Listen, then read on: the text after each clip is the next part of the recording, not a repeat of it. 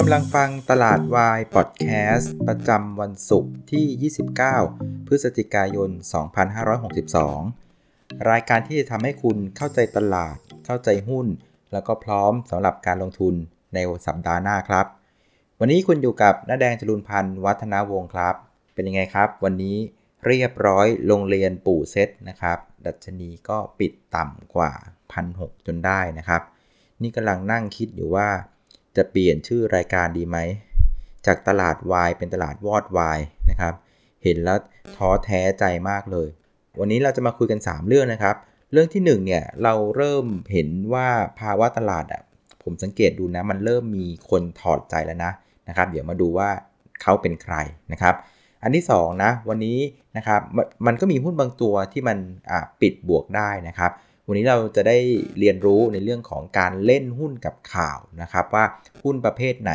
ถ้าข่าวมาเนี่ยต้องเล่นนะครับ เดี๋ยวมาลองดูกันนะครับ แล้วก็การเตรียมตัวสำหรับในวันพรุ่งในสัปดาห์หน้าเนี่ยนะครับก็จะมีอยู่ 2 กลุ่มนะครับ ก็อาจจะมีเรื่องของเซ็ต50เซ็ตร้อยนะครับแล้วก็มีเรื่องของอปัจจัยทางด้านต่างประเทศก็มีอยู่ 2 เรื่องใหญ่ๆนะครับ เดี๋ยวเรามาคุยกัน วันนี้เซ็ตนะครับปิดที่ 1590 นะครับ ก็ ปิดลบไป 7 จุดอ่าถ้ามองตอนเช้าเนี่ยก็เรียกว่าลงทางเดียวเลยนะครับ แล้วก็ตอนบ่ายก็ยังลงต่อ แต่ก็สุดท้ายเนี่ยก็พยายามงัดกันเข้ามานะครับ จุดต่ำสุดของวันเนี่ยไปอยู่ตอนประมาณสักบ่าย2โมง45นะฮะตอนนั้นอยู่ที่ 1580นะครับก็ถือว่าตรงจุดนั้นอะลบไปประมาณ 17 จุด จากราคาปิดเมื่อวันพฤหัส แต่ว่าพอทำโลที่ 1580เนี่ยก็ค่อยๆ งัดขึ้นงัดขึ้นงัดขึ้นนะเริ่มสร้างความหวังอีกแล้วไอ้คนพวกนี้นะ ก็สุดท้ายเนี่ยกลับงัดขึ้นมาปิดได้ 1590 ก็แปลว่าตั้งแต่2โมง45 จนตลาดปิดเนี่ยตลาดก็ซึมขึ้นมาประมาณ 10 จุดนะครับแต่ว่าเท่าที่ดูเนี่ยมันก็ไม่ได้มีแรงซื้อแบบรุนแรงเลยนะคือ พยายามงัดขึ้นมาแต่ก็มีคนปาแจกอยู่ตลอดเวลา ซึ่งเวลามองเนี่ยมันมองได้ 2 มุมนะคือถ้าเกิดว่าคนที่มอง time frame ที่เป็น day คือรายวันเนี่ย อาจจะรู้สึกว่า เฮ้ย แม่งเจ๋งว่ะ เพราะว่าตอนที่บ่าย 2 45 เนี่ย เซตนะฮะ ลงไปโลที่ 1580 ซึ่งถ้าเกิดว่าหันหน้าไปทางซ้ายเนี่ย ก็จะเห็นว่า อ๋อ มันเป็นโลเก่าของเมื่อวันที่ 2 พฤศจิกา คือเป็นโลที่มีความสำคัญมากนะ เพราะใครที่มองโลกสวยลาเวนเดอร์เนี่ย ก็อาจจะบอกว่า โอ้โห บริเวณเนี้ยนะฮะ1580นะฮะมันมันมันขึ้นมันลงมาทดสอบโลของวันที่ 2 พฤศจิกา ซึ่งเป็นโลที่สำคัญที่ 1579 เฮ้ยมันเอาอยู่เว้ยแล้วมันก็เด้งนะครับ เพราะงั้นถ้ามอง time frame day เนี่ยก็ยังถือว่าโอเคนะ ถือว่าโอ้โหโลกสวยโอ้โหยังเด้งเว้ยเอาอยู่เว้ย1579 แต่อีกมุมนึงนะคือถ้าเปลี่ยนอารมณ์มาเปลี่ยนเป็นมองเป็น time frame week หรือรายสัปดาห์นะสิ่งที่น่ากังวลก็คือว่าถ้าดูเป็นภาพแท่งเทียนนะ เราจะเห็นแท่งเทียน รายสัปดาห์ 3 แท่งทำโลติดกัน 3 สัปดาห์ พูดง่ายว่าทุกสัปดาห์ 3 สัปดาห์ที่ผ่านมาทำโลใหม่ปังปังปังอันเนี้ยเสียวเลยนะครับ เพราะฉะนั้นบางทีเนี่ยเราต้องกลับมานั่งคิดนะว่า เราเนี่ยให้ความสำคัญกับ time frame ไหน คือถ้าเกิดเป็นนักเก่งกำไรนักนักลงทุนระยะสั้นเนี่ยนะครับอาจจะต้องมอง time frame day ว่าเออ1579 เอาอยู่นะ มันเด้งมันพอจะเล่นรีบาวได้นะครับ แต่ว่าถ้าเกิดว่าคุณเป็นนักลงทุนระยะกลางยาวเนี่ย คุณก็ต้องรู้แล้วว่า เฮ้ย ถ้ามอง time frame week เนี่ย มันทำ new low ติดกัน3 week เนี่ย เออ น่าเป็นห่วงนะ แล้วก็ตอนนี้ดัชนีเนี่ยปิดต่ำกว่าเส้นค่าเฉลี่ย 200 สัปดาห์เรียบร้อยละนะครับ เป็นสัปดาห์ที่ 2 ติดกันเนี่ย เพราะฉะนั้น อ่า ถ้ามองว่าทำคนคนที่เล่นกลางกับยาว ตรงนี้ถือว่าความเสี่ยงแล้วล่ะ อาจจะต้องแบบระวังเรื่องพอร์ตพอสมควรเลยนะครับ เหมือนเกิดที่น้องเพชรพูดเมื่อเช้าผมชอบมากเลยคือว่า ตอนนี้นะครับภาพของระยะกลางยาวนะเริ่มดูไม่ดี เพราะฉะนั้นต้องละเอียดนะครับต้องละเอียดมากนะครับคือเล่นหุ้นต้องด้วยความละเอียดไม่ใช่ว่าเฮโลนะครับข่าวไปไหนเทไปนั่นต้องต้องกลับมาอยู่เรื่องของปัจจัยพื้นฐานนะครับมันก็นักทุนก็ต้องกลับไปดูตัวเองนะว่าเราเป็นคนเล่นสั้นนะหรือหรือเล่นกลางเล่นยาวนะครับแล้วก็ให้น้ำหนักกับ time frame ที่แตกต่างกันไป เล่นสั้นมอง time frame day อาจจะมอง week ไว้ไกลๆพอพอรู้ไอเดีย แต่ถ้าเกิดว่าคุณเล่นกลางยาวนะคุณก็ต้องดู time frame week เป็นสำคัญเลยนะครับ ซึ่งตอนนี้ภาพมันไม่ค่อยดีเท่าไหร่นะครับ ส่วนหน้าหุ้นวันนี้นะ ก็พูดได้เลยว่าโคตรมั่วนะครับ ไปดูฝั่งที่ดันตลาดก่อนนะครับ อันดับ1นะครับที่ดันตลาดก็จะเป็นตัวของ AWC นะครับบวกไป 1.7%อันดับ 2 เป็นน้อง BEM นะครับบวกมา 1.9%ออันดับ 3 เป็น IVL 1.4%เพราะฉะนั้นจะสังเกตว่า ไม่ได้ไป sector ไหน sector หนึ่งเลยนะคือมั่วกันไปนะครับ property นะครับขนส่งนะครับปิโตเคมี แต่ 3 ตัวรวมกันก็ช่วยดันตลาดได้แค่ 1 จุด แต่มาดูฝั่งลบนะฮะฝั่งลบนี่ก็มั่วเหมือนกัน แต่ว่ามั่วเป็นออกเป็นกลิ่นแบบ Big Cap พอสมควรเลยนะครับ อันดับ 1 ยังเป็น Advance นะลบไป 3%ปูนใหญ่ลบไป2% Gulf Energy ลบไป 2% 3 ตัวเนี่ยจับมัดรวมกันเนี่ยก็กดตลาดไป 4 จุดนะครับ ราะงั้นจะเห็นว่าในหน้าของหน้าหุ้นเนี่ยนะครับค่อนข้างจะมั่วไม่ได้ไปเจาะจงไปไป sector ไหน แต่สิ่งที่เราเห็นแน่ๆนะครับใน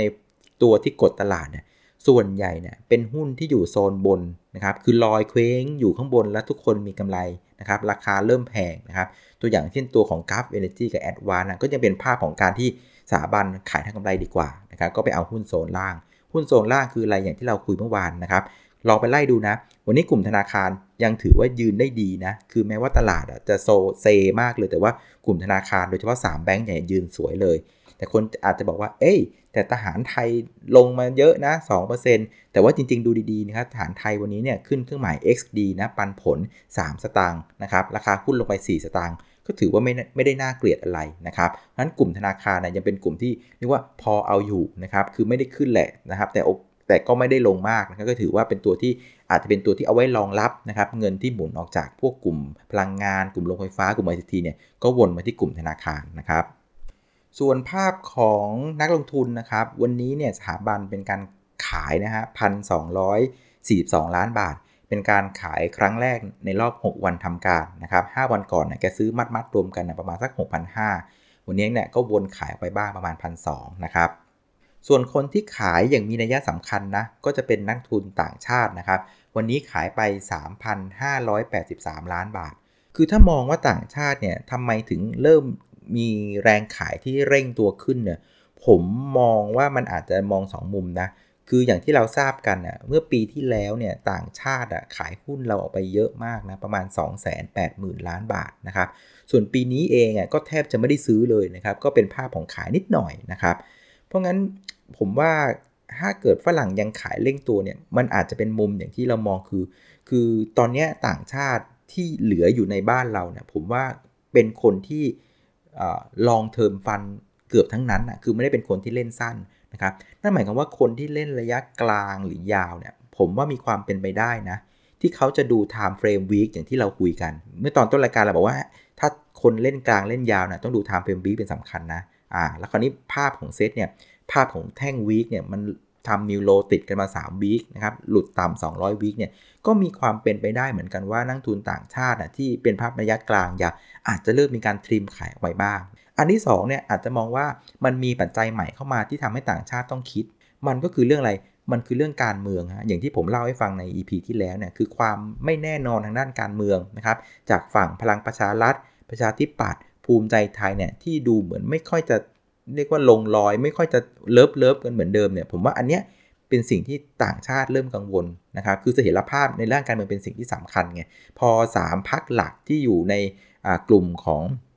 พรรคร่วมรัฐบาลเริ่มมีปัญหากันเริ่มมีงูเห่ากันเนี่ยผมว่าอันเนี้ยถือว่าเป็นปัจจัยใหม่ที่ต่างชาติอาจจะมานั่งคิด นะครับก็มีความเป็นไปได้ว่าไอ้ความเสี่ยงเหล่านี้ก็อาจจะทำให้เกิดการทริมขายออกไปบ้างนะครับก็อาจจะมองได้ว่าวันนี้วีคนี้สิ่งที่เราเห็นเนะ่ยเริ่มปลายวีคเนี่ยเริ่มมีคนถอดใจ ซึ่งผมเริ่มเดาว่าเป็นนักทุนต่างชาตินะครับ ส่วนสิ่งที่เราได้เรียนรู้วันนี้นะครับ ผมว่าเมื่อเช้าเนี่ยพี่เปียกเล่าให้ฟัง ผมว่าเป็นสิ่งที่ดีเลยนะ คือเมื่อเช้าเนี่ยในรายการเราคุยเกี่ยวกับรุ่นหุ้น SQ นะครับ ซึ่ง SQ เองเนี่ยเป็นหุ้นที่ทำให้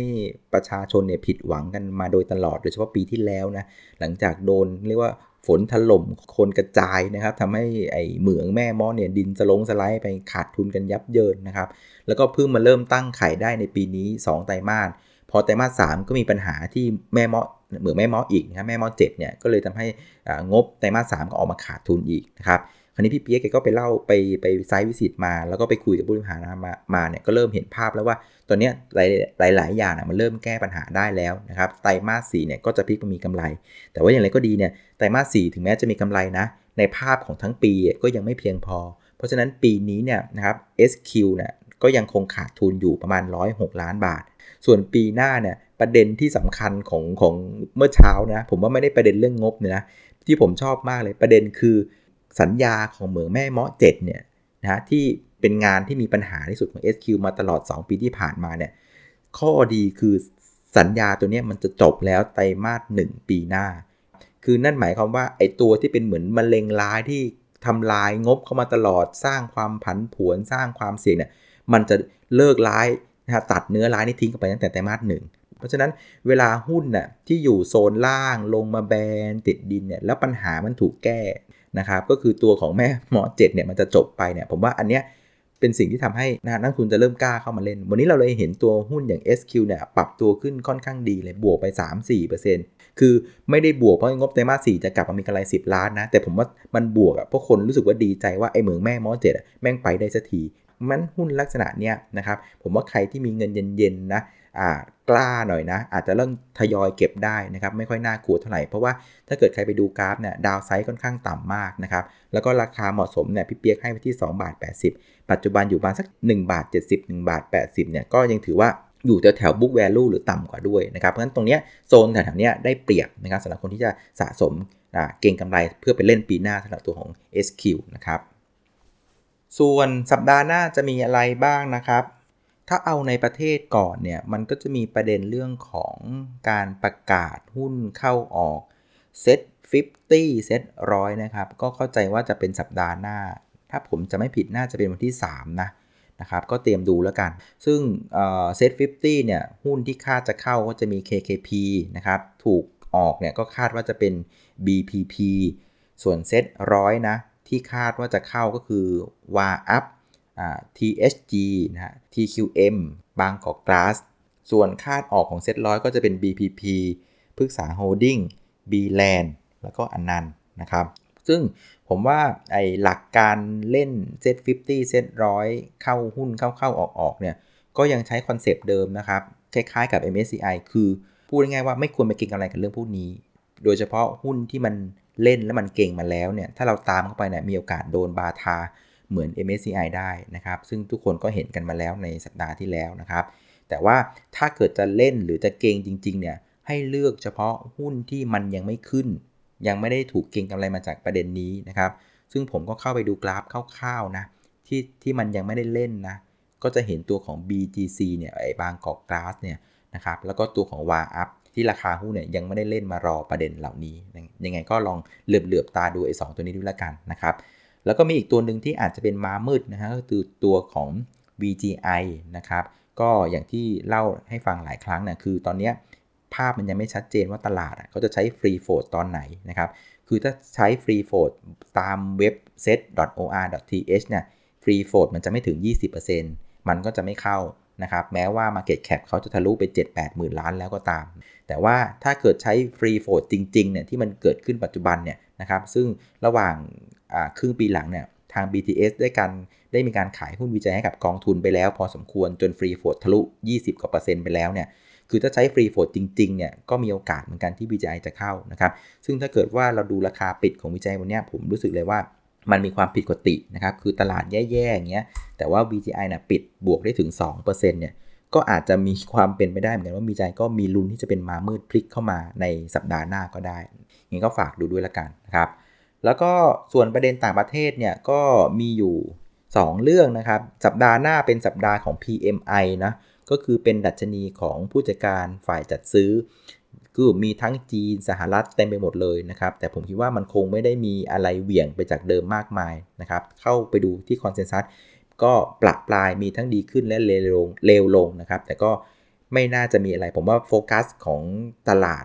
ทั่วโลกเนี่ยยังมองไปเรื่องของเทรดบอลเป็นสำคัญอยู่ ต่อให้ออกออกมาแย่ แต่ถ้าเกิดว่าเทรดวอลมันเจรจาได้ มันก็พร้อมจะกลับทันที เพราะงั้น PMI ที่จะรายงานของเดือนพฤศจิกาเนี่ยผมว่าไม่น่าใช่ประเด็นนะครับ แต่ว่าอาจจะมีอีกประเด็นหนึ่งที่สำคัญของสัปดาห์หน้าก็คือ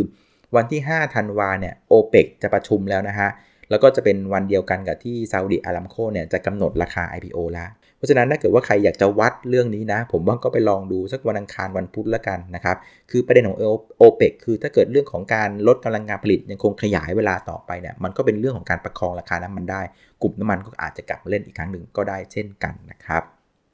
เอาละครับสุดท้ายเนี่ยก็คือสรุปของสัปดาห์นี้คือตลาดเนี่ยปิดไม่ค่อยดีนะครับในมุมมองของ time frame สัปดาห์หรือ time frame week นะครับ เพราะงั้นนักลงทุนที่เป็นนักทุนระยะกลางหรือยาวนะ ก็คงจะต้องบอกว่าต้องเริ่มระมัดระวังนะ เริ่มเล่นหุ้นให้ละเอียดขึ้นนะครับ หุ้นตัวไหนที่ยังเป็นโมเมนตัมของการเก็งกำไรอาจจะต้อง trim trim ออกไปบ้างนะครับ เหลือแต่หุ้นดีๆในพอร์ตสำหรับคนที่เล่นกลางกับเล่นยาวนะ ส่วนคนที่จะเล่นสั้นเนี่ยก็ก็ลองดูตามโมเมนตัมละกันนะครับ1579 เอาอยู่เด้ง เอาไม่อยู่เนี่ยเก็งกำไรก็เอาไม่อยู่เหมือนกันนะ ก็ระมัดระวังด้วยนะครับสัปดาห์นี้ก็คงจะจบแต่เพียงเท่านี้นะ เป็นสัปดาห์ที่เหนื่อยมากนะครับ เผลอแป๊บเดียวโผล่มาวันศุกร์แล้วนะครับ ก็ยังไงรักษาสุขภาพด้วยช่วงนี้อากาศเริ่มเปลี่ยน ผมเองก็เริ่มเบลอๆแล้วเหมือนกันนะฮะ ก็เดี๋ยวมาเจอกันสัปดาห์หน้า สัปดาห์นี้ลาไปก่อนครับ ขอให้มีความสุขกับครอบครัวครับ สวัสดีครับ